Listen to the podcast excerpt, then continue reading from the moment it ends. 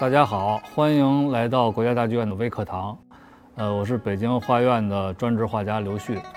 呃，我一直从事青绿山水的创作和研究。呃，青绿山水是一个比较古老的画种。呃，我们现存的最早的中国画，呃，隋代的展子虔的《游春图》，啊，目前在故宫博物院，呃，就是一张青绿山水。呃，青绿山水画呢，基本上使用这三种颜色，这是石青、石绿，还有赭石。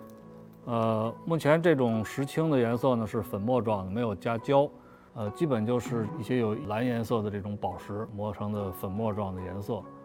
石绿呢是绿松石，赭石色呢就是大多数的南方的这种红土地，呃，很多都是赭石的这种颜色。呃，这个赭石呢，这是已经加好胶的，然后干燥以后成为这种颗粒状，直接泡水以后就可以使用。呃，那下面我就是调一点这个，呃，石青，大家可以看一看。我可以取一点儿。这个胶呢，一般都是用的鹿胶或者桃胶。这个加胶多少，基本上看经验吧。然后就是画上以后以不掉色为准。这样先不加水，用胶和颜色先这样研磨，这样胶很好的能包裹住颜色。这样充分调和之后，然后再可以加水，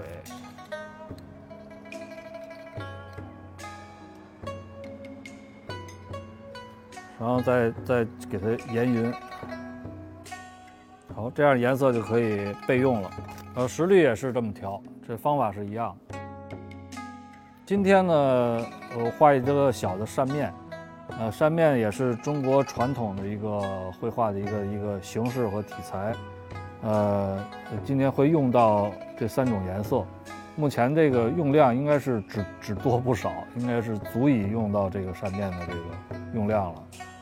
下面我给大家演示一下，我先画树，一个近景的树，先画树干，这是一个近景的树，所以在画面里的树里面就相对比较比较大一点，要留出这个空隙是。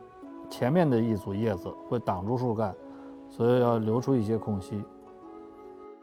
呃，目前画的是这叫点叶法，是要疏注意这个叶子的这个疏密变化和笔的这个干湿的变化。这个这种画法呢是传统绘画里面比较常见的一种树叶的这种画法。这样画好一棵树，然后还要画一组。现在画后面的被这棵树遮挡的另外一棵树，也是先画树干。呃，画树很很忌讳雷同，因为两棵树呢会有一些变化。那这个线条我就可以横着画，实际上都是点叶的技法之一。如果初学的这个朋友，可以在《芥子园》这本画谱里边都可以看到这样的画法。好，这样两棵不同的树就画完了。下面我可以画。这组树的第三棵，呃，这两棵离得近一点的话，第三棵离得可以相对的远一点。这棵树呢，这种画法叫夹叶法，就是中间是空心的，像两个括号一样给它括起来。夹叶法呢，画的时候不要特别的规矩，说这个形每个加印儿要有一些变化，这样呢，这一组树就会有有变化，有各种叶子。下面我来画一下这个山石。中国画讲究勾皴点染，勾呢就是比如山石，就是画出外轮廓线。像这样这种线条呢，就叫皴。皴实际上是表现山的这个阴暗阴阴面的部分，就是画出它的立体感。就中国古人对立体感的这个认识跟西方是不一样的，他基本上看的石头的三个面。也就是顶面和两个侧面，就是它没有透，没有这种焦点的透视，所以它的这个这个明暗啊，这个体积感啊，都是靠皴来完成。呃，皴也有很多种方法啊。这个如果系统的学习的话，呃，比较好的书就是《芥子园》，上面比较系统，呃，各种皴法。我这个皴呢，基本叫解锁皴。如果再远的山就可以不用勾了，直接可以以墨谷的形式，就是一淡墨块面这样出现。嗯，这样山呢就也是比较自然显的。这样就是呃上颜色之前的墨稿，这样基本就完成。然后下一步就可以上颜色。上颜色呢，第一遍底下这一遍要上赭石，赭石呢也是根据画面的需要来调赭石的深浅。赭石先从树干开始画。现在可以平涂这个山体的部分。我这根笔呢是一个尖毫，是笔的中间部分是这个兔毛，然后外围呢是羊毛，这样，呃，又有羊毫的这个坚挺，还有蓄水能力也是比较强。但一般初学呢，用羊毫就可以了。基本上是一个赭石的一个平涂，有云的地方还是要上一点水，这样，呃，颜色衔接起来会比较自然。好，现在就可以稍微等一等它干一干，再画这个石绿。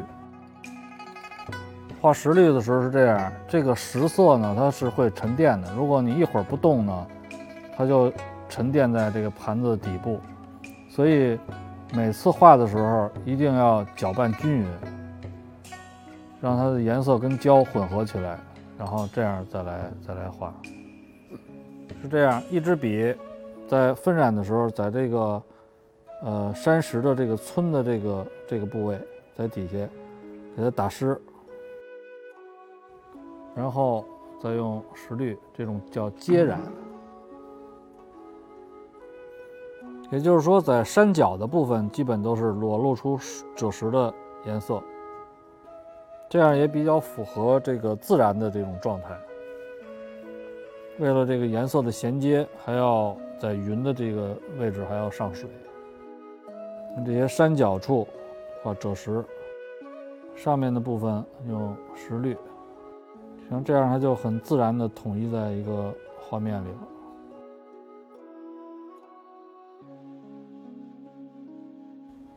这样基本上这遍石绿基本就画完了，然后还要等它继续干燥。下面这个接着画石青，也是把颜色刚才的颜色调和一下。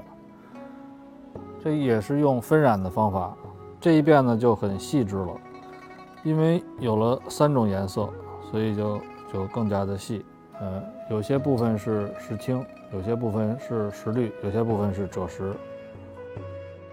实际上，青绿山水呢，古人画山水画，为什么要用青和绿两种颜色？其实也是这个，我们都观察过自然，自然自然当中远处的山呢，都是，呃，青山嘛，都是这个比较蓝的，比较蓝发蓝颜色的。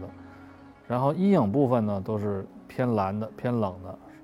实际上就是中国人的这个对色彩的这种理解，绿就好很好理解了，就是植被的这种绿。呃，以前也有同学问这个什么样的地方画画青，什么样的地方画绿？呃，实际上没有一定之规，一个是画面的这个色彩分布的需要，还有一个就是基本上。在石头的这个暗面的位置画青。山水画呢，讲究叫师古人和师造化。师古人呢，就是学习古人的这个技法；师造化呢，就是造化就是自然，就是以自然为师。实际上，我我师造化呢，不是直接的对景去写生，而是大量的这个游历，或者是观察体会。这样，回到回到画室里头，画的这个作品呢，就是自己心里消化的啊，就是对山的一个自己的一个感悟，呃，并不是这个真的哪个地貌的一个山水。还有这个夹叶的这个树，可以用石绿，也可以调成枝绿。呃，枝绿是什么呢？枝绿就是花青和藤黄加在一起调成的绿颜色，叫脂绿。有些局部的地方可以再再整理。